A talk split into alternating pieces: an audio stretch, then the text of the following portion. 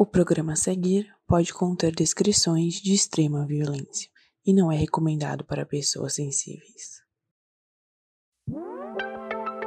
Já comprou o jogo do modus operandi? É como um stop ou a dedonha, só que sem escrever nada. Tem as categorias normais, mas também tem mistério, investigação. E muito mais. Clica no link da descrição para saber tudo.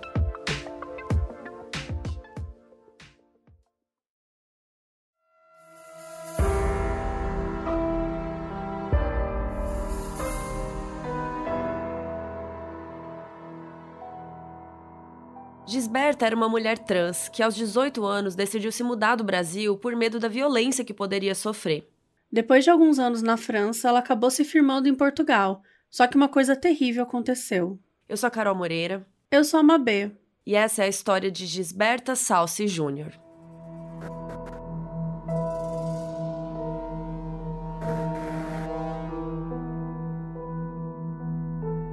E nesse episódio a gente também teve o prazer de conversar com a deputada federal Érica Hilton, que vocês vão ouvir ela falando. Ela é incrível e ela fala muito dos direitos das pessoas trans, LGBTQIAP+, em geral, mas ela tem bastante foco nas pessoas trans. Em 2021, ela foi presidente de uma CPI na Câmara Municipal de São Paulo para investigar violência contra pessoas trans e travestis. E foi a primeira vez que a gente teve uma CPI assim aqui no Brasil. 2022 foi o 14º ano seguido que o Brasil teve mais mortes de pessoas trans e travestis. Até por isso que a gente quis trazer esse episódio, a gente quis conversar com a Érica mais a respeito. Então, fiquem até o final do episódio para ouvir essa conversa.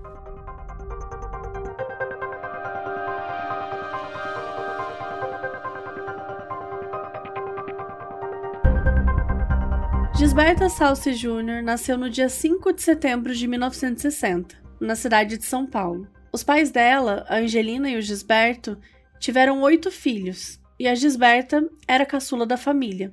Uma das irmãs dela, a Janice, tinha 12 anos quando a Gisberta nasceu, então assim que ela começou a andar, a irmã fazia ela de boneca. A Janice colocava ela nas roupas mais bonitas, e a Gisberta estava sempre dançando para todo mundo e se sentia uma criança muito feliz. Como a Gisberta tinha o sexo masculino quando nasceu, esses comportamentos dela causaram uma certa estranheza para a mãe. Então, Angelina resolveu levá-la para o médico para saber o que estava acontecendo. E assim, gente, estamos usando Gisberta desde o início porque a gente não vai usar o nome morto, né? Mas quando ela nasceu, a família dela não enxergava ela assim, né? Então, como a Gisberta tinha um sexo masculino, os comportamentos dela de brincar com as roupas e tal com a irmã causou uma certa estranheza para a mãe. Então, a Angelina resolveu levar a Gisberta para o médico para saber o que estava acontecendo. E o médico falou que ela não precisava se preocupar, que a Gisberta era assim porque ela era caçula da família, ela estava sendo super mimada. Até que aos 14 anos, a Gisberta disse para a mãe que ela era uma mulher e que ela ia fazer a transição de gênero. A mãe pediu para que ela só fizesse isso quando o pai morresse, porque ele não sabia de nada que estava acontecendo e ele era aqueles caras machões, tal, que nunca ia aceitar. Então a Gisberta concordou, mas não demorou muito para o pai falecer. Então ela passou a usar o nome Gisberta. No final dos anos 70, quando a Gisberta estava com 18 anos, a violência contra as pessoas trans começou a aumentar muito no Brasil. E ela ficou com muito medo do que podia acontecer com ela. Então ela começou a se vestir de um jeito até mais neutro quando saía em público, e ela só vestia roupas femininas quando ela estava na casa de amigos, quando ela se sentia segura. Até que uma onda de discriminação e assassinatos de pessoas trans em São Paulo ficou muito forte. E o medo dela só ia aumentando. Então ela resolveu arrumar as malas e se mudou para a França. Depois de dois anos lá, ela decidiu que seria melhor morar em Portugal e se mudou para a cidade de Porto, quando ela estava com 20 anos. Só que ela fez essa mudança sem avisar a família, então estava todo mundo achando que ela ainda estava na França. Aí a mãe dela começou a ficar preocupada quando parou de receber resposta das cartas que ela mandava. Até que um dia ela recebeu uma carta em francês de uma amiga da Gisberta. Aí ela pediu para alguém traduzir e tal, e foi aí que ela entendeu, descobriu, né, que a Gisberta tinha se mudado para Portugal. E aí essa amiga francesa também mandou o um novo endereço de correspondência dela. Assim que a Gisberta chegou no novo país, ela começou a procurar lugares que fossem mais abertos para pessoas LGBTQIAP+. E foi aí que ela conheceu um bar chamado Kilt, um dos primeiros bares gays de Porto. Em uma dessas idas ao bar, ela conheceu a Roberta. E a Roberta se apresentava toda semana lá, e daí acabou convidando a Gisberta para participar. Durante as apresentações, a Gisberta muitas vezes se vestia como a Marilyn Monroe e ela cantava Diamonds Are a Girl's Best Friend, que é aquela música famosa e tal do, do filme da Marilyn. E ela usava um vestido rosa e aproveitava o cabelão loiro e tal, que já era parecido com o da atriz. Só que as apresentações no bar não rolavam o tempo todo, e ela não conseguia se sustentar só com isso. Então, a Gisberta virou garota de programa. Quando a família mandava cartas perguntando como estavam as coisas, ela sempre dizia que estava tudo bem e que ela tinha arranjado um emprego dançando numa boate. Só que a Gisberta era um assunto meio tabu na casa. Tipo anos 70, né, gente? Imagina, você tem uma irmã trans que muda para outro país, então você não conseguiu, não conviveu muito tempo depois que ela transicionou. É, os irmãos não entendiam direito, tinham vergonha de fazer pergunta. Era aquela coisa do tabu que ninguém fala sobre isso, ninguém reflete sobre isso. Alguns anos depois, quando a Gisberta estava com 36 anos, ela descobriu que ela estava com HIV. Só que ela decidiu que ela não iria se tratar. Além disso, ela foi diagnosticada com tuberculose pulmonar, pneumonia e candidíase laríngea, que é um tipo de infecção na garganta, o que dificultava na hora de comer e acabou causando anorexia, febre, anemia e dificuldade de respirar. Com todas essas doenças, o corpo da Gisberta estava fraco demais para ela continuar trabalhando, e ela não tinha mais como se sustentar. Ela começou a procurar lugares que ajudassem pessoas desabrigadas e acabou encontrando alguns projetos. Um deles era o Espaço Pessoa, que apoiava pessoas em situação de prostituição, viciados em drogas e portadores de infecções sexualmente transmissíveis. E esse projeto tinha médicos e psicólogos para atender essas pessoas, e o lugar deixava as pessoas usarem os banheiros, as lavanderias, né, tipo, para se cuidar, cuidar da higiene pessoal, cuidar das coisinhas. O Nuno um dos enfermeiros de lá contou que a Gisberta tinha começado a usar drogas enquanto estava em situação de prostituição. E esse vício só piorou a saúde dela e fez ela emagrecer muito. O Nuno lembra também que a Gisberta sempre foi muito simpática, que ela mostrava fotos da família dela, da época que ela era mais nova. E ela visitava o projeto quase todos os dias para tomar um café, ver televisão, conversar com a galera. Outro lugar que ela frequentava era o Coração da Cidade, um projeto que dava comida para mais de mil pessoas desabrigadas por dia. Nos mais de 20 anos que morou em Portugal, a Gisberta chegou a visitar o Brasil quatro vezes só. Em 2004, ela foi visitar a família e ficou dois meses na casa da mãe. A irmã mais velha lembra desse momento de que ela não percebeu nada de diferente na Gisberta, que ela parecia bem, e ela disse que a Gisberta era muito orgulhosa. E por mais que ela tivesse sofrendo em Portugal, ela não iria pedir ajuda para a família, ela não ia, né, querer contar. Em dezembro de 2005, uma amiga da Gisberta ligou para a família para contar a situação que ela estava vivendo. E a irmã implorou para ela voltar para o Brasil, mas a Gisberta não quis. Sem ter onde morar, a Gisberta encontrou um prédio abandonado, conhecido como Pão de Açúcar, e montou uma barraca lá para dormir. E era lá que três adolescentes, o Fernando, o Ivo e o Flávio, se encontravam para grafitar, porque a região ali era isolada e ninguém pegava eles ali. Coincidentemente, o Fernando conhecia a Gisberta desde que ele tinha seis anos. A mãe dele frequentava os mesmos bares que a Gisberta para se prostituir e tinha uma funcionária lá que cuidava dos filhos que as mães não tinham com quem deixar na hora de trabalhar. Depois que a mãe dele parou de frequentar o bar, eles perderam contato, mas ele reconheceu a Gisberta desde a primeira vez que viu ela no prédio abandonado. Então, no finalzinho de 2005, quando os três meninos encontraram a Gisberta no prédio e eles viram as condições que ela estava morando, eles começaram a fazer visitas regulares para conversar, para levar comida para ela. O Fernando não contou para a mãe o que ele estava fazendo, mas ela começou a perceber que tinha sempre alguma comida faltando em casa. Depois de algum tempo fazendo as visitas, os três contaram para 11 amigos do colégio o que estava acontecendo. Os meninos falaram de um jeito super preconceituoso sobre ela e os outros meninos ficaram curiosos para lá ver, né? Aquela coisa é, bem horrível mesmo, bem transfóbica. Absurda, bem zoológico, né? Tipo, como Sim. se você estivesse ali para ficar observando a pessoa. Sim, total. Eles estudavam na escola Augusto César Pires de Lima e frequentavam a oficina de São José, que era administrada pela Igreja Católica e acolhia jovens de 12 a 16 anos que tinham cometido algum tipo de crime, um delito e estavam ali para se reabilitar. No dia 15 de fevereiro de 2006, os 14 adolescentes foram juntos até o prédio com a intenção de agredir a Gisberta. Quando eles chegaram lá, todos começaram a chutá-la, a socar, até usar pedaços de madeira para bater nela. O Flávio, que era um dos meninos que até outro dia estava levando comida para ela, encontrou várias pedras e começou a jogar nela também. Um deles, o Vitor Santos, ele não chegou a fazer nada, mas ele ficava incentivando os amigos, falando para eles tirarem a roupa dela, porque queria ver se ela era homem ou mulher, né? Usando esse tipo de palavra de uma forma super pejorativa. Toda vez que ela tentava levantar, algum dos meninos derrubava ela no chão de novo até que ela não tinha mais forças por conta da dor e porque ela estava sangrando muito. Eles só foram embora quando a Gisberta começou a gritar muito de dor, e eles ficaram com medo do segurança do estacionamento que ficava na frente do prédio, né, dele ouvir e ver lá o que estava acontecendo. No dia seguinte, o Fernando, o Ivo e o Flávio foram até o prédio perguntar se a Gisberta precisava de ajuda.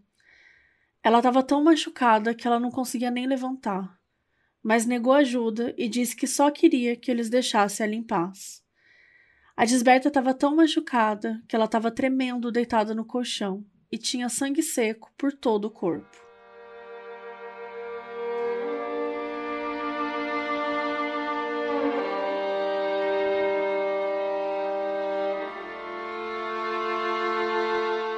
Depois que os três meninos foram embora, seis outros membros desse grupo voltaram para agredir a Gisberta ainda mais. Um deles, o José Antônio, pediu para o amigo José Alexandre tirar a roupa dela antes deles começarem a bater. Mas a resposta do José Alexandre é, é muito feia, assim. Ele disse que não queria encostar nela porque ela tinha HIV e ela estava sangrando e ele falou que não queria pegar. Então, pelo bem da saúde deles, eles decidiram usar os pedaços de pau e pedras para agredi-la. Sem forças para levantar, a Gisberta ficou encolhida no chão tentando se proteger e gritando, né, não façam isso, seus cafajestes. No final, eles destruíram a barraca dela, que era o único lugar que ela tinha para dormir e se proteger do frio. Lembrando que o começo do ano em Portugal é o inverno, né? Então as temperaturas chegam a menos de zero em algumas regiões, é muito frio. No dia 18, um dos meninos foi até o prédio continuar as agressões. Ele encontrou Gisberta deitada no chão com um cobertor e mandou ela levantar. Quando ela disse que não conseguia porque ela estava muito mal, ele começou a chutá-la. Durante a agressão, ela chorava compulsivamente por causa da dor, mas o garoto não se importava e continuava chutando. Dentro do prédio tinha alguns materiais de obra, porque o plano era reformar ele antes de ser abandonado então o menino resolveu procurar alguma coisa que pudesse usar como arma. Ele encontrou um pedaço de madeira grosso, de um metro e meio, e jogou em cima da barriga da desberta. A dor foi tanta que ela acabou gritando e mais uma vez o garoto foi embora com medo do segurança do estacionamento ouvir. No dia 19, os meninos começaram a ter uma ideia da gravidade da situação. Tipo, eles, eles ainda não tinham entendido. Uma parte do grupo foi lá nesse dia para continuar com a rotina de agressões e encontrou a Gisberta só de camisola deitada no chão. Eles tentaram falar com ela, mas ela estava assim super quietinha, gemendo de dor, assim, sofrendo. Um deles pegou um pedaço de madeira para cutucar ela, mas ela não se mexeu. Foi então que eles perceberam a quantidade de ferimentos que ela tava ali, né? É, que ela tinha por todo o corpo. Desde sangue seco na cabeça, roxos na região do abdômen, arranhões nas pernas. E aí, para não piorar a situação, eles foram embora sem agredi-la dessa vez. Dois dias depois, no dia 21, uma parte do grupo chegou no prédio de novo e encontrou a Gisberta inconsciente. Eles tentaram falar com ela, mas ela não respondia o que fez eles pensarem que ela estava morta. Lembrando que essas agressões começaram no dia 15. Aqui a gente já tá no dia 21. E assim, até dói ficar contando sobre essa situação de tão cruel que ela foi. Eles pegaram um isqueiro, colocaram perto do rosto dela para ver se ela reagia, né? Tipo, acenderam e tal, mas ela nem reagia. Então eles foram para a escola e eles contaram para o resto dos meninos o que tinha acontecido e eles começaram a pensar num plano para se livrar do cadáver. Alguns meninos queriam só esconder a Gisberta porque eles estavam com medo de serem responsabilizados pela morte, mas outros queriam enterrar ela em algum lugar porque achavam que ela merecia um funeral. O Que absurdo, né, gente? Porque as mesmas pessoas que estavam ali violentando, que causaram a agredindo, que causaram a morte dela, ai, ela merece um funeral. Tipo, vai se fuder. Enfim. A possibilidade do enterro foi descartada rápido, porque eles não tinham ferramentas para fazer um buraco, não tinham como transportar o cadáver sem chamar atenção, então eles não estavam muito sabendo o que fazer. Eles também pensaram em queimar o corpo, mas eles ficaram com medo do segurança, dele ver a fumaça, então eles tiveram a ideia de jogar ela num poço que tinha no prédio, porque tinha água suficiente lá dentro para o cadáver ficar submerso e que ele ia ser difícil de encontrar. No dia seguinte, às 8h50 da manhã, uma parte dos meninos foi para o prédio seguir com o plano. Entre eles estavam o Ivo e o Fernando, dois daqueles meninos que ajudaram ela no começo. Eles enrolaram a Gisberta em uma das cobertas e jogaram o cadáver no poço. Como planejado, ela realmente ficou submersa e qualquer pessoa que olhasse de cima não ia conseguir ver que ela estava ali dentro. Parecia o plano perfeito para se livrar dessa responsabilidade, mas a culpa de um dos meninos falou mais alto. Assim que o Flávio chegou na escola, ele ficou sabendo pelos amigos o que tinha acontecido e contou tudo para o diretor. Segundo ele, ele não aguentava mais guardar esse segredo. O Flávio deu a localização exata da Gisberta para a polícia e eles mandaram uma equipe para investigar o local. No dia 22 de fevereiro de 2006, às 6h50 da tarde, a Gisberta foi encontrada morta no poço do prédio, aos 45 anos.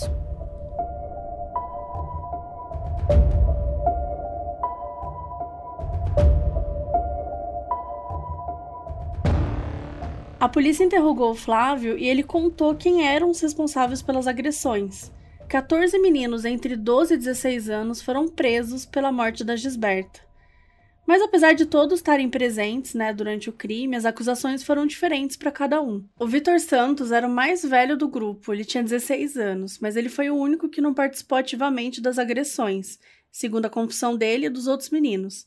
Ele era aquele que ficou incentivando, né, que a gente contou. Ele foi condenado a oito meses de prisão por omissão de auxílio, porque ele presenciou e incentivou o crime sem fazer nada para impedir. No primeiro momento, os outros 13 foram responsabilizados pela morte da Gisberta e acusados de homicídio qualificado. Só que o resultado da autópsia mudou a situação. O exame apontou lesões na cabeça, pescoço, membros inferiores e superiores, laringe, traqueia, abdômen, intestinos e rins. Além disso, ela tinha várias manchas roxas pelo corpo, o que provava que os machucados tinham sido feitos enquanto ela estava viva. E por mais que os meninos acreditassem que ela estava morta quando jogaram ela no poço, a causa da morte não foi a agressão. Porque a Gisberta estava viva quando caiu na água, mas ela estava tão machucada que ela não conseguia se levantar, né? Ela morreu afogada. Então a acusação de 11 deles mudou para agressão qualificada e dois foram acusados de omissão de auxílio, igual ao Vitor Santos.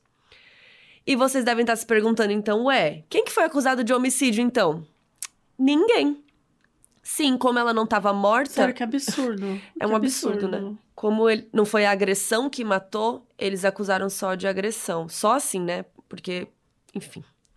Sem condições de ir até Portugal acompanhar o caso, a família da Gisberta só recebeu um papel do governo português com o resultado da autópsia e do veredito do julgamento. No documento estava escrito que o que matou a Gisberta foi a água do poço, e não os meninos. Por isso, eles não tinham sido responsabilizados pela morte. Só que, gente, é um absurdo isso, né? Isso pode ser um resultado da autópsia, mas isso não pode. Você não pode mandar um documento para a família escrito uma, um absurdo desse. A família, obviamente, achou aquilo um absurdo, mas eles não tinham como recorrer à decisão, porque, gente, já é difícil lidar com o sistema judicial no Brasil, já é difícil lidar com tudo isso, envolvendo uma pessoa trans, atualmente. Imagina nos anos 70 em outro país, sabe? Então a família não tinha dinheiro para pedir que o cadáver fosse mandado de volta ou para tentar ir atrás de mais de justiça. Então era uma situação horrível em todos os sentidos. Uma amiga da Gisberta, aquela que tinha ligado para a família, né, um pouco antes dela morrer, conseguiu juntar um dinheiro e ela mandou o corpo dela de volta para casa. Então, em março de 2006, a Gisberta foi enterrada em São Paulo. Como a pena máxima que os meninos receberam foi de 13 meses, em setembro de 2007, todos eles já estavam livres.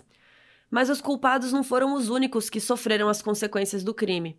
Durante o julgamento, começaram a ser divulgadas várias informações de maus tratos, abuso sexual, desvio de dinheiro e até jovens sendo obrigados a se prostituir na oficina de São José, que era aquela instituição onde os meninos moravam. Essa instituição acabou fechando em 2010 por causa desses escândalos e pelo fato de que 11 dos 14 meninos desse crime frequentavam lá, o que acabou ainda mais com a reputação deles. Durante o julgamento, José Antônio, aquele que pediu para o amigo tirar a roupa da Gisberta antes de agredi-la, disse que não conseguia dormir desde aquele dia porque sempre que fechava os olhos via a imagem da Gisberta gritando de dor.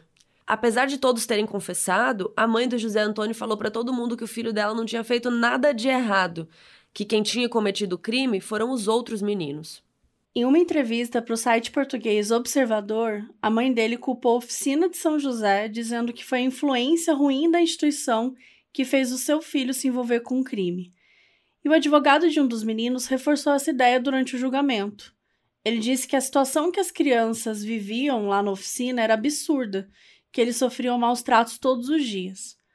Além disso, as crianças não tinham nenhum pertence pessoal, o que fez eles criarem uma mentalidade de que tudo era do grupo. Então não existia uma vontade individual de um dos meninos agredir a Gisberta, que teria sido uma decisão de todos. E quem fosse contra seria mal visto pelos amigos. Então, o advogado acredita que o assassinato não tinha sido um crime de transfobia, mas uma oportunidade que os meninos tiveram de provar quem era o mais forte na frente dos amigos. Além disso, a oficina não acompanhava os meninos até a escola e eles tinham a autonomia de andar na rua sozinhos desde pequenos. Não tinha ninguém para supervisionar o que eles estavam fazendo e se eles realmente estavam indo para aula. Então, eles podiam passar o dia na rua sem sofrer nenhuma consequência. O advogado argumentou também que tem certeza que nenhum deles teria feito aquilo se tivessem crescido na casa das famílias. O que, né, gente, pode até ser verdade, mas assim, não foi isso que aconteceu, então, né? Tipo, e aí? Quando foram procurados pelo site Observador para uma entrevista, quase ninguém quis tocar no assunto, mas uma resposta chamou a atenção. O jornalista perguntou ao avô de um dos meninos como ele estava depois de ter sido solto. E ele respondeu: Aquilo já morreu, ele não pensa nisso, ele não fala sobre aquilo porque aquilo morreu. E, gente, é complicado assim, mas as respostas que as famílias deram, a resposta que eles deram, sabe, parece que ninguém deu a devida importância para o que eles aconteceu. Eles minimizaram, né? Eles minimizaram, minimizaram totalmente. Tipo, seu filho participou de uma agressão em grupo que resultou na morte de uma pessoa. Da forma mais cruel, sabe? Eles foram matando ela aos poucos, dia a dia, durante uma semana, da forma mais cruel possível. Você ter essa informação, você saber sobre isso e minimizar é absurdo. É um absurdo. É absurdo todo mundo tratou essa situação como se fosse uma coisa normal de meninos. Eles eram adolescentes, estavam sempre se metendo em confusão. Depois que a história da Gisberta começou a ser cada vez mais divulgada, o pessoal que trabalha nos projetos que ela frequentava se sentiu muito culpado pelo que aconteceu. Os funcionários falavam que sempre tentavam saber mais sobre onde ela estava morando, que queria fazer uma visita e tal, mas que ela nunca deixava.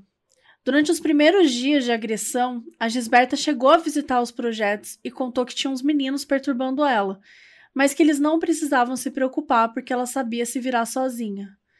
Na hora, eles realmente não ficaram tão preocupados, porque não tinha nada assim, nenhum precedente de algo daquela gravidade acontecendo em Portugal. A agressão a pessoas trans não era incomum, mas os casos conhecidos eram de um soco ou outro, eram violências, mas não era nada que levasse a pessoa para o hospital e tal. Obviamente, gente, continua sendo violento, continua sendo pesado, mas nunca tinha, sabe, nada de nenhuma gravidade daquele tipo. Então, né, por conta disso, eles não tentaram intervir.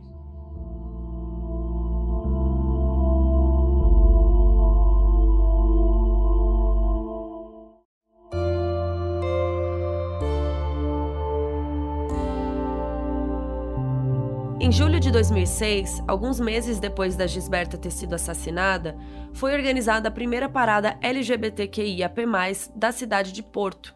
A parada aconteceu em homenagem a Gisberta e tinha como lema Um presente sem violência, um futuro sem diferença. Além de focar em pautas LGBT, A Marcha do Orgulho do Porto também foca muito em direitos humanos e é organizada por grupos antirracismo, anticapacitistas, grupos feministas, entre vários outros. O local escolhido para a primeira marcha foi a Praça 24 de Agosto, que fica muito próximo ao local onde a Gisberta foi assassinada.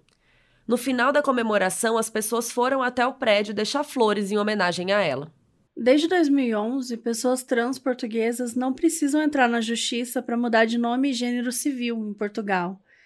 Elas só precisam ter 18 anos ou até 16, em casos específicos, apresentar um relatório médico provando que foram avaliados por um profissional e tal e entendem a decisão que estão tomando. A Júlia Pereira, uma ativista trans, disse que esse foi um passo na direção certa, mas que a lei também deveria incluir imigrantes como a Gisberta era. Para Júlia, o caso da Gisberta foi um marco na vida dela, porque ela tinha 16 anos quando o assassinato aconteceu e ela estava começando o processo de transição. Ela sempre ouvia falar de casos de agressões contra pessoas trans em outros países, mas isso não era algo que acontecia em Portugal. E aquilo fez ela perceber que podia acontecer também ali, e a inspirou a lutar pelo direito das pessoas trans. Em 2010, os organizadores da Marcha do Orgulho do Porto criaram o projeto Se a Rua Fosse Minha, para dar o nome da Gisberta para uma rua da cidade. O projeto foi para votação da Câmara Municipal, mas só recebeu dois votos a favor e 11 contra. Mas eles não desistiram e continuaram tentando ao longo dos anos. A campanha começou a chamar mais a atenção em 2019, quando a atriz portuguesa Sara Barros Leitão pediu para a plateia de uma peça dela assinar uma petição pedindo pela rua Gisberta Salsi Júnior.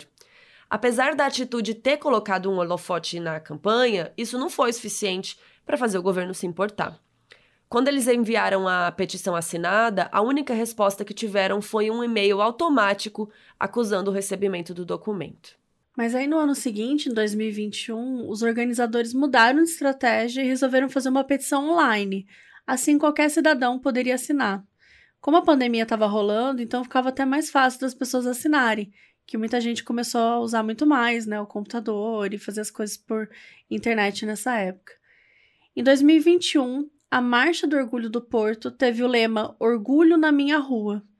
E as pessoas levaram placas escrito Rua Gisberta Salsi Júnior.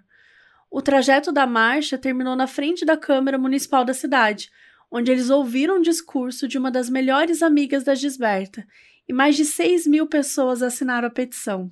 Dessa vez, o projeto foi levado à votação de novo e venceu por sete votos a seis no dia 17 de março de 2022. Mas isso não significa que eles vão dar o nome da Gisberta por uma rua imediatamente. Agora ela está na lista de opções de nomes que eles podem usar caso surja uma oportunidade. E quando aparecer uma rua disponível, os membros da Câmara Municipal vão votar entre os nomes da lista para saber qual vão usar. Em 2016, dez anos depois do crime, cartazes com a foto da Gisberta e a hashtag Ano Gisberta foram espalhados por toda a cidade de Lisboa. Naquele mesmo ano, aconteceu um evento no Porto para falar sobre a invisibilidade e a transfobia em Portugal. Em 2017, foi inaugurado o Centro GIS, um centro de apoio para a comunidade LGBTQIAP+, e que recebeu esse nome em homenagem a Gisberta.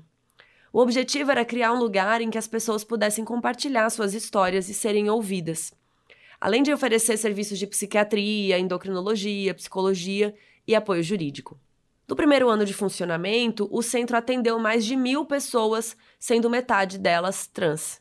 O centro também começou uma campanha para acabar com a necessidade de que pessoas trans precisassem de um atestado médico para fazer a mudança de nome e gênero nos documentos.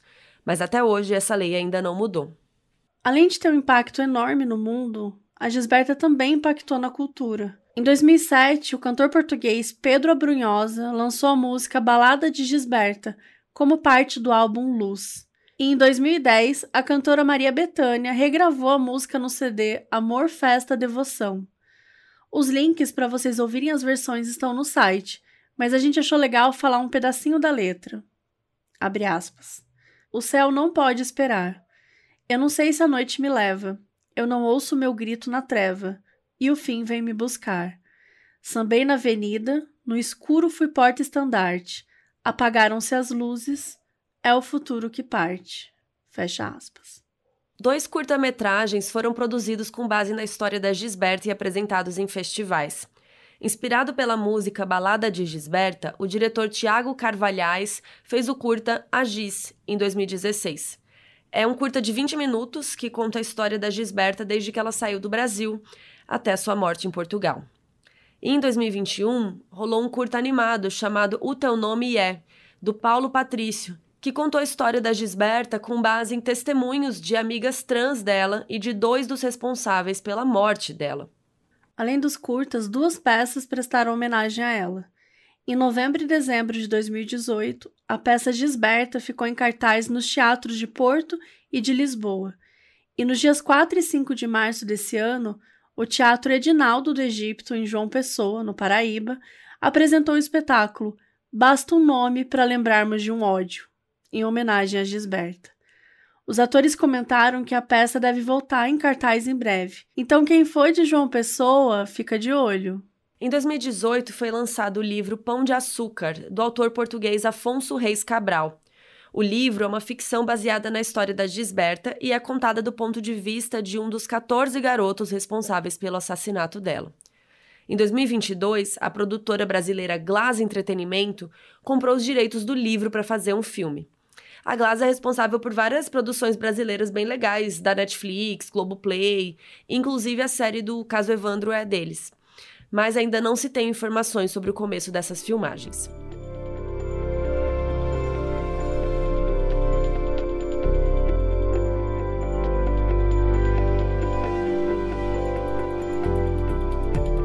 Em 2009, foi criado o projeto Trans Murder Monitoring, que monitora, coleta e analisa notícias de homicídios de pessoas trans no mundo todo. Nos últimos relatórios deles, que vai de outubro de 2021 até setembro de 2022, 222 pessoas trans foram assassinadas no mundo. E é claro que esses dados não são, não fazem jus à realidade, mas esses números dão uma ideia do que está acontecendo pelo mundo. A gente sabe que é muito pior. Nesse último relatório, 65% das pessoas eram não brancas e metade delas estavam em situação de prostituição. E a maioria das vítimas tinham entre 31 e 40 anos. Dos 222 assassinatos, 77 aconteceram no Brasil, o que representa 29% dos casos. E esse último relatório apresentou os primeiros casos na Estônia e Suíça, na Estônia, a vítima foi a Sabrina Houston, uma mulher jamaicana negra de 37 anos. No dia 9 de julho de 2022, a Sabrina foi encontrada morta a facadas na casa dela e dois homens foram presos pelo assassinato. Na Suíça, a brasileira Christina Blackstar também foi encontrada esfaqueada na própria casa no dia 25 de fevereiro de 2022. Mas não foi divulgada até agora nenhuma informação sobre a prisão dos responsáveis. Segundo o Trans Murder Monitoring, 2021 foi o ano com o maior número de assassinatos, com 375 mortes. Das mortes registradas na Europa, 43% das pessoas eram imigrantes no país, assim como a Gisberta. De 2008 até setembro de 2022, 1.741 pessoas trans foram mortas no Brasil e duas mortes foram registradas em Portugal. 2022 foi o 14º ano seguido que o Brasil teve o maior número de assassinatos de pessoas trans no mundo, seguido do México e dos Estados Unidos. A violência contra as pessoas trans é uma realidade, é uma realidade que precisa ser combatida urgentemente. O que aconteceu com a Gisberta e com tantas outras pessoas trans no mundo não pode jamais ser esquecido.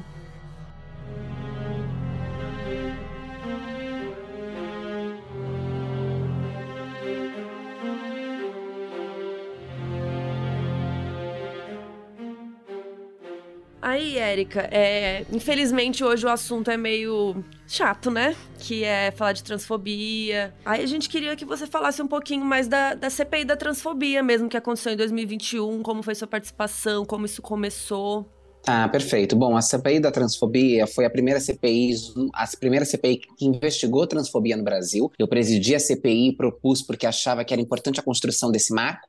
À época eu estava na Câmara, então a gente tratou e abordou questões municipais, mas eu acho que era uma prerrogativa importante para provocar para a esfera federal e talvez a esfera estadual, estadual, porque a gente sabe que o Brasil é o primeiro país do mundo que ainda mata a nossa população e mata com os piores requintes de crueldade. Então a CPI da transfobia, ela teve um marco importante, porque a partir da sua conclusão, nós conseguimos né, ouvir com as oitivas representantes das mais diversas esferas da sociedade para discutir a relação da transfobia no âmbito educacional, da segurança pública, do encarceramento, da educação, da saúde, enfim, discutimos transfobias nas suas, maior, nas suas mais múltiplas ramificações. Porque muitas vezes, quando nós falamos sobre transfobia, a sociedade tende a ficar presa numa ideia de que a transfobia é só a violência praticada contra o sujeito ou indivíduo trans. Quando, na verdade, a transfobia institucional, a transfobia estrutural, ela se dá das mais diversas formas, que não apenas na representação da na, na apresentação da violência física. Então a CPI da transfobia se debruçou para olhar, sim, é claro, a violência física que leva a óbito, a violência física que macula a nossa comunidade o tempo inteiro, mas também as outras particularidades das transfobias institucionais. Ao final, nós conseguimos fazer um relatório coeso que foi mandado para as mais diversas esferas do poder, né, para com recomendações ao Ministério Público, a, a, ao governo estadual, ao governo municipal, enfim, ao MPF, a várias entidades, para que se tomasse algumas medidas cabíveis da, diante daquilo que nós ouvimos na CPI da transfobia. Então a CPI da transfobia ela teve esse papel, esse, esse papel de provocar a sociedade a olhar para essa camada e abrir esse marco, abrir essa lacuna no Brasil, que segue sendo o primeiro país do mundo que ainda nos mata, mas segue ainda muito silencioso e muito tímido no que diz respeito da produção legislativa de leis que protejam e dignifiquem a vida da comunidade trans e travesti, em especial, porque é uma população mais vulnerável, mas da comunidade LGBTQIA+, como um todo, que nos últimos anos vem, vem sofrendo grandes retrocessos no que diz respeito a uma série de direitos e, e etc. Quais foram as descobertas que vocês fizeram, assim, que foram mais, talvez, chocantes ou que vocês ficaram mais é, impactados, né, de, de querer fazer algo a respeito? Olha, eu não vou me recordar bem agora, porque o relatório foi muito longo, né? A CPI durou mais de um ano, então foram inúmeras audiências públicas, mas eu gostaria de lembrar o caso que me motivou a protocolar a CPI. Eu já tinha uma vontade de fazer essa discussão no país, para que a gente pudesse olhar para a violência que acomete a população trans travestis a partir das instituições, mas ainda estava no começo da legislatura e etc. Mas quando a, a, a, o caso da jovem Lorena Muniz chegou até a mim, que é uma jovem que saiu do Nordeste, veio a São Paulo realizar o sonho de colocar a prótese mamária, foi deixada sedada dentro de uma clínica clandestina que estava pegando fogo e morreu dentro dessa clínica porque foi abandonada pelos profissionais, se é que posso chamar essas pessoas de profissionais, é, isso me deixou muito angustiada, porque eu recebi um vídeo do namorado desesperado que estava né, na, lá na, na, terra deles, não tinha condição de vir a São Paulo. Nós fizemos todos os trâmites, etc. A família veio para cá.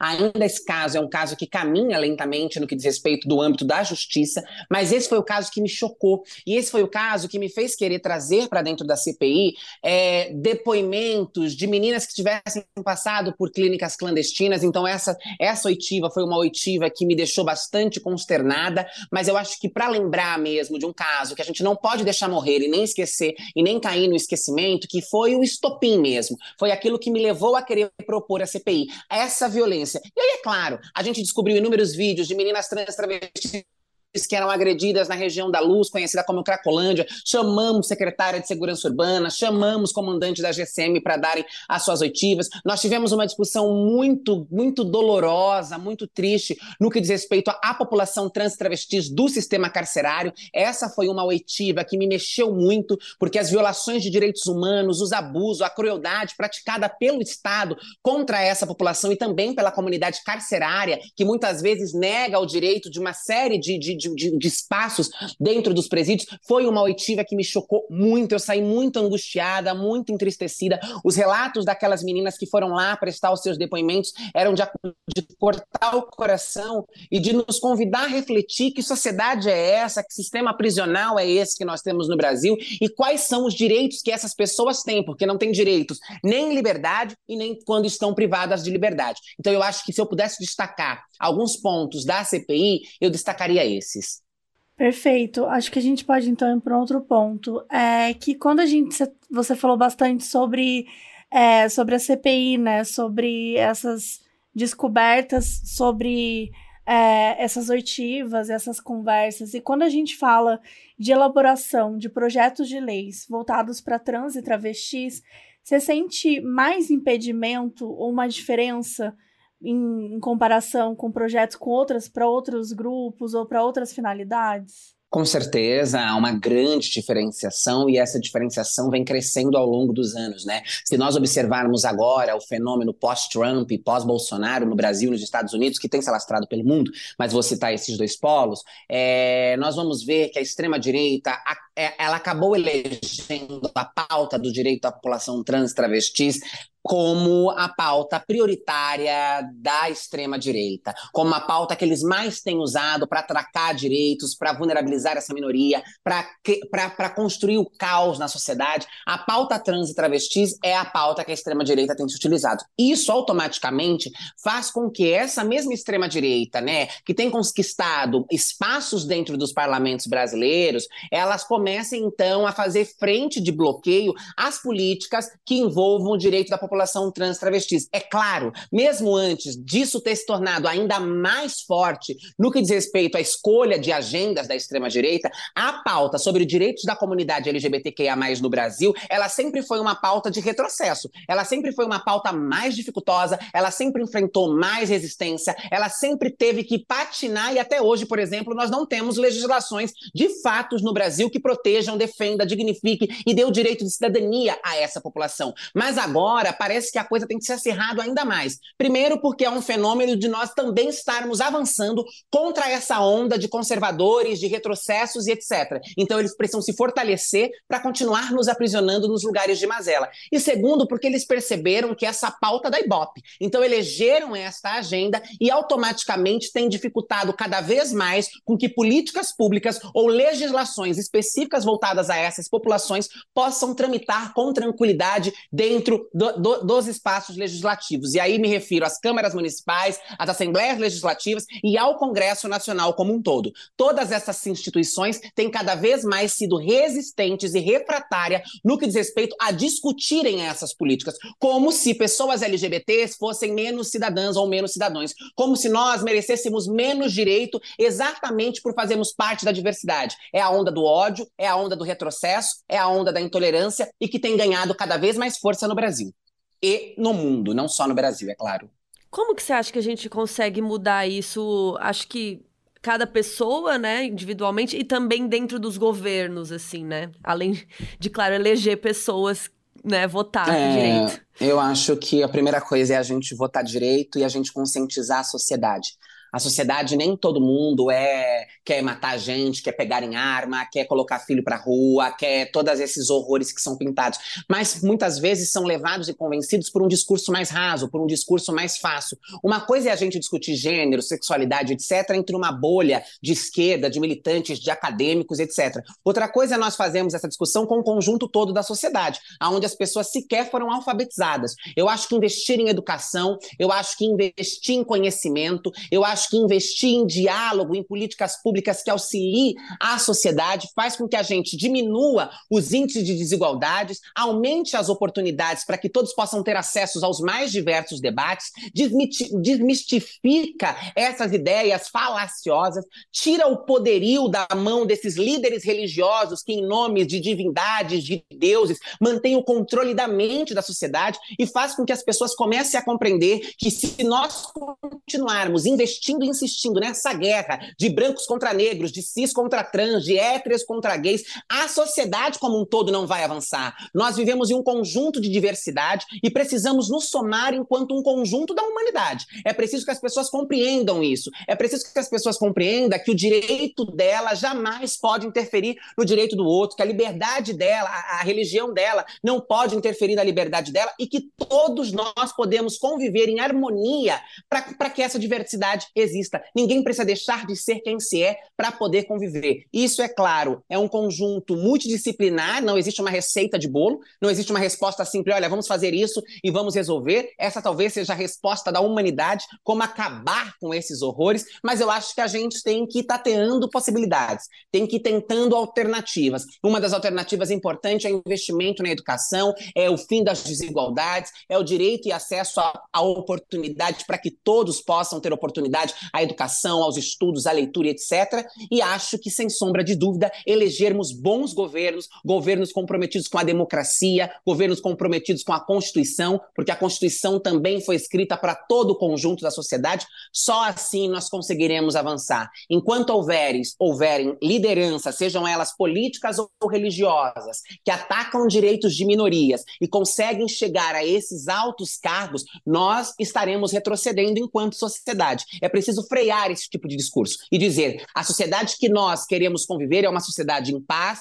é uma sociedade fraterna, é uma sociedade justa, igualitária, sem violência, sem morte, sem agressão. Quando todos nós nos convencermos disso, aí as coisas talvez comecem a mudar e a se transformar e a ser diferente. E não vai ser só para nós. Todo mundo, no final do dia, acaba ganhando com essas mudanças.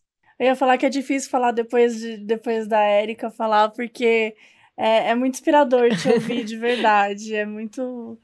É incrível saber Sim, a gente estava super nervosa de falar com você hoje. Relaxa, não fiquem nervosa, respirem. Mas continua. Eu ia te perguntar, é, desde que você começou a, a, na política mesmo, assim, você tem algumas é, algumas coisas que você implementou, que você sugeriu, por exemplo, na CPI, né? É, que coisas que foram implementadas e que ajudam a população LGBTQIAP+, principalmente a população trans, que você gostaria de destacar?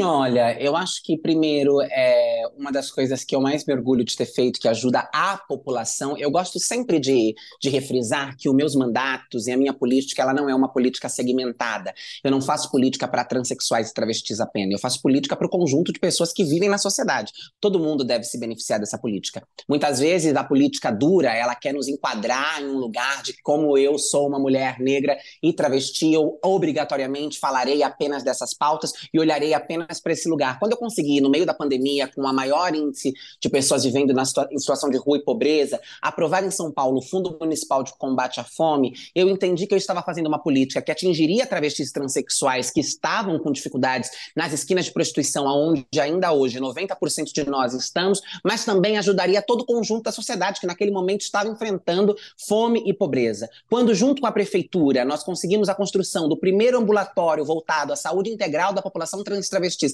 Aqui na cidade de São Paulo, com emendas minhas, eu também entendi que aquilo era um movimento importante, primeiro, para que se pudesse olhar para a saúde da população trans, não apenas como cirurgias ou ou terapia hormonal, mas como toda a complexidade da saúde de qualquer indivíduo. Pessoas trans ou travestis não são pessoas anormais ou que têm sistemas fisiológicos ou anatômicos diferentes de qualquer outro ser humano e precisa ser investigada, analisada, cuidada dentro dessas particularidades. Em São Paulo também nós conseguimos a construção da primeira casa de acolhida para homens trans também junto com a prefeitura, uma iniciativa levada por mim, emendas dadas por mim para a construção disso e da qual eu fico orgulhosa porque esses meninos, muitas vezes, quando vivendo em situação de rua, não tinham espaços seguros para si, muitas vezes sofriam as mais diversos tipos de violência, inclusive estupro, quando eram colocados em abrigos masculinos. Então era preciso que houvesse né, algum tipo de política que acolhesse essa população. Entre inúmeras outras, entre, entre inúmeras outras políticas públicas que a gente foi desenhando e foi atendendo a população de um modo geral, com particularidades específicas para a população negra, para a população LGBT, para a população trans, mas que eu gostaria de destacar, essas são algumas. Agora nós estamos há três meses, quatro meses no Congresso Nacional, começamos ainda a engatinhar ali, mas uma das minhas preocupações sempre é não ser apenas uma parlamentar que grita, que protesta, que dá, que faz grandes encenações no plenário, mas uma parlamentar que pode olhar para trás e dizer que construiu algum tipo de legado dentro da minha plataforma. E eu espero, após os quatro anos de mandato enquanto deputada federal que a mim foi confiado, deixar qualquer tipo de legado que for possível, apesar dos inúmeros desafios e resistências que o Congresso Nacional impõe à minha agenda. Uma dúvida, Érica. Você falou sobre é, o avanço, que o avanço vem com mais resistência, porque quanto mais forte é, as pessoas se tornam, mais forte a extrema-direita também quer atacar.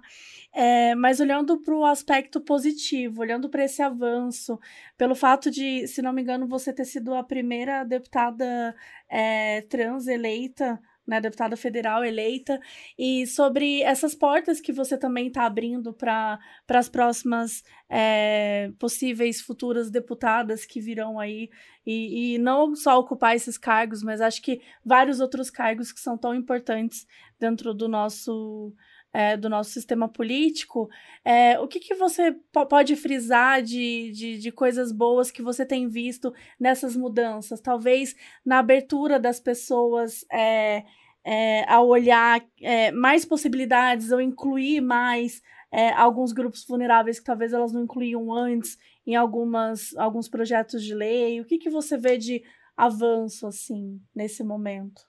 Olha, não sei se eu entendi muito bem a pergunta, mas eu acho que para sintetizar, os avanços eles são inúmeros, eles vêm acontecendo, né? Por mais que a gente tenha, a gente possa falar de todos esses horrores que acontecem, quando a gente olha a sociedade de 1950 e a gente olha a sociedade de 2023, ou a gente olha os períodos da ditadura ou qualquer outro período histórico, a gente vai perceber que houveram avanços. Mas por mais tímidos, por mais lentos, por mais devagar que sejam, nós estamos avançando. Nós temos as primeiras deputadas trans, nós temos juízes juízas negras, nós temos médicas trans, nós temos um, um, conjunto da sociedade que vem se transformando, mas vem se transformando de forma lenta. Então, e essa transformação, ela não é uma, uma transformação que ela é dada, ela é uma transformação que ela é fruto de muita luta, né? Ela é fruto de muita resistência. Então, eu acho que nós primeiros estarmos conseguindo é, criar o diagnóstico sobre a violência que nos acomete no Brasil, estar ocupando espaços de denúncia, estarmos adentrando e disputando espaços de poderes importantes na sociedade sociedade para dizermos nós queremos ser produtoras de política que nos dignifique,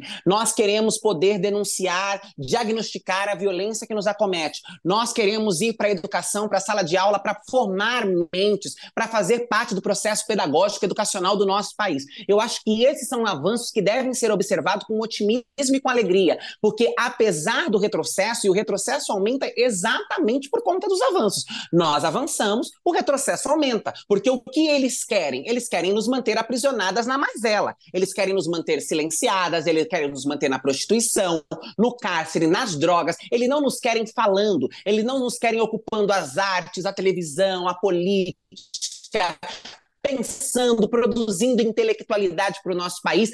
E este fenômeno está acontecendo, sim. A despeito do ódio, da violência e da miséria que a nós é colocada, nós estamos driblando tudo isso e dizendo: eu não vou sucumbir, eu quero e posso muito mais daquilo que a sociedade tem imposto ao meu corpo. Eu preciso ocupar outros lugares para que as gerações futuras possam ter referenciais positivos, para que a gente não seja mais vista apenas como chacota, como como ridículas, como piadas em programas sensacionalistas de televisão, nas manchetes policiais ou nas esquinas de prostituição. É a construção de um novo imagético sobre as identidades abjetas da sociedade, e aqui não me refiro apenas à população trans e travestis, mas a todos os grupos dissidentes da nossa sociedade. E eu acho que esse fenômeno deve ser observado e deve ser observado com otimismo, porque é só esse otimismo que nos dá gás e coragem para continuar lutando e acreditando que o mundo pode ser melhor e que essas mudanças serão possíveis, porque ainda que lenta, elas estão acontecendo. Nós estamos ocupando e chegando em lugares inimagináveis. Nós estamos mudando a fotografia sobre a nossa história. É claro, ao fazer isso, eles também vêm contra nós e essa guerra de força, esse braço de aço. Mas a gente tem sim caminhado para frente e é preciso olhar com admiração e respeito a ocupação de pessoas transvestigêneres nas mais diversas áreas, desde tudo. Nós estamos em todos os lugares, nós estamos fazendo os mais diversos tipos de trabalho, nós estamos ocupando e estamos fazendo isso de forma talentosíssima. Nós estamos mostrando que nós estamos mostrando que temos talento, capacidade e condição de fazer qualquer coisa que nos dispormos. O que nos faltam mesmo mesmo é oportunidade, já que essas oportunidades sempre são roubadas por pessoas que detêm determinados tipos de privilégios que nós, infelizmente, não detemos.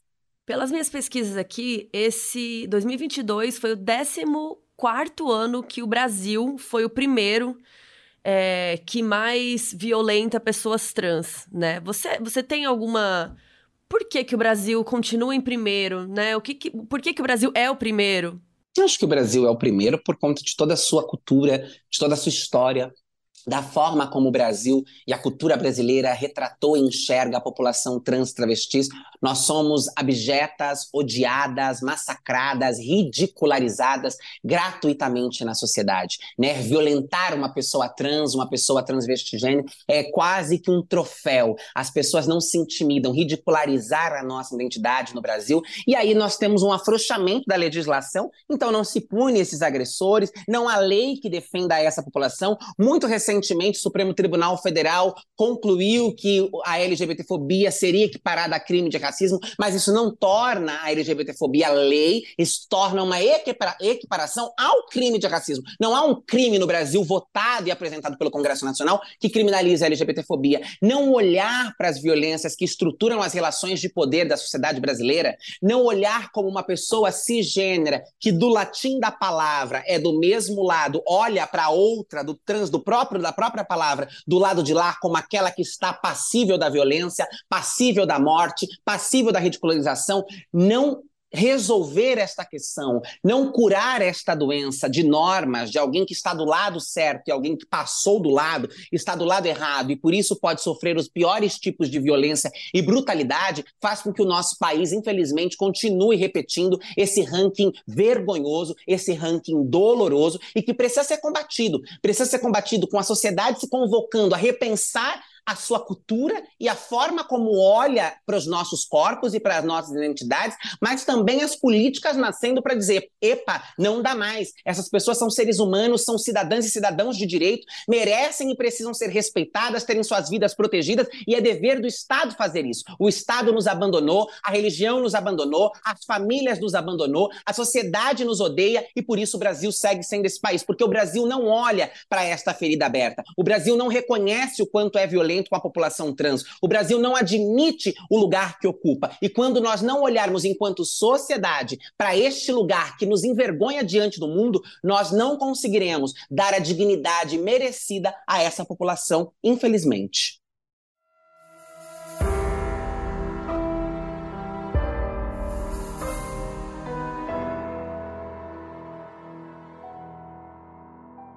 O aviso no início desse episódio foi gravado pela Letícia Martins, que é nossa apoiadora na Aurelo.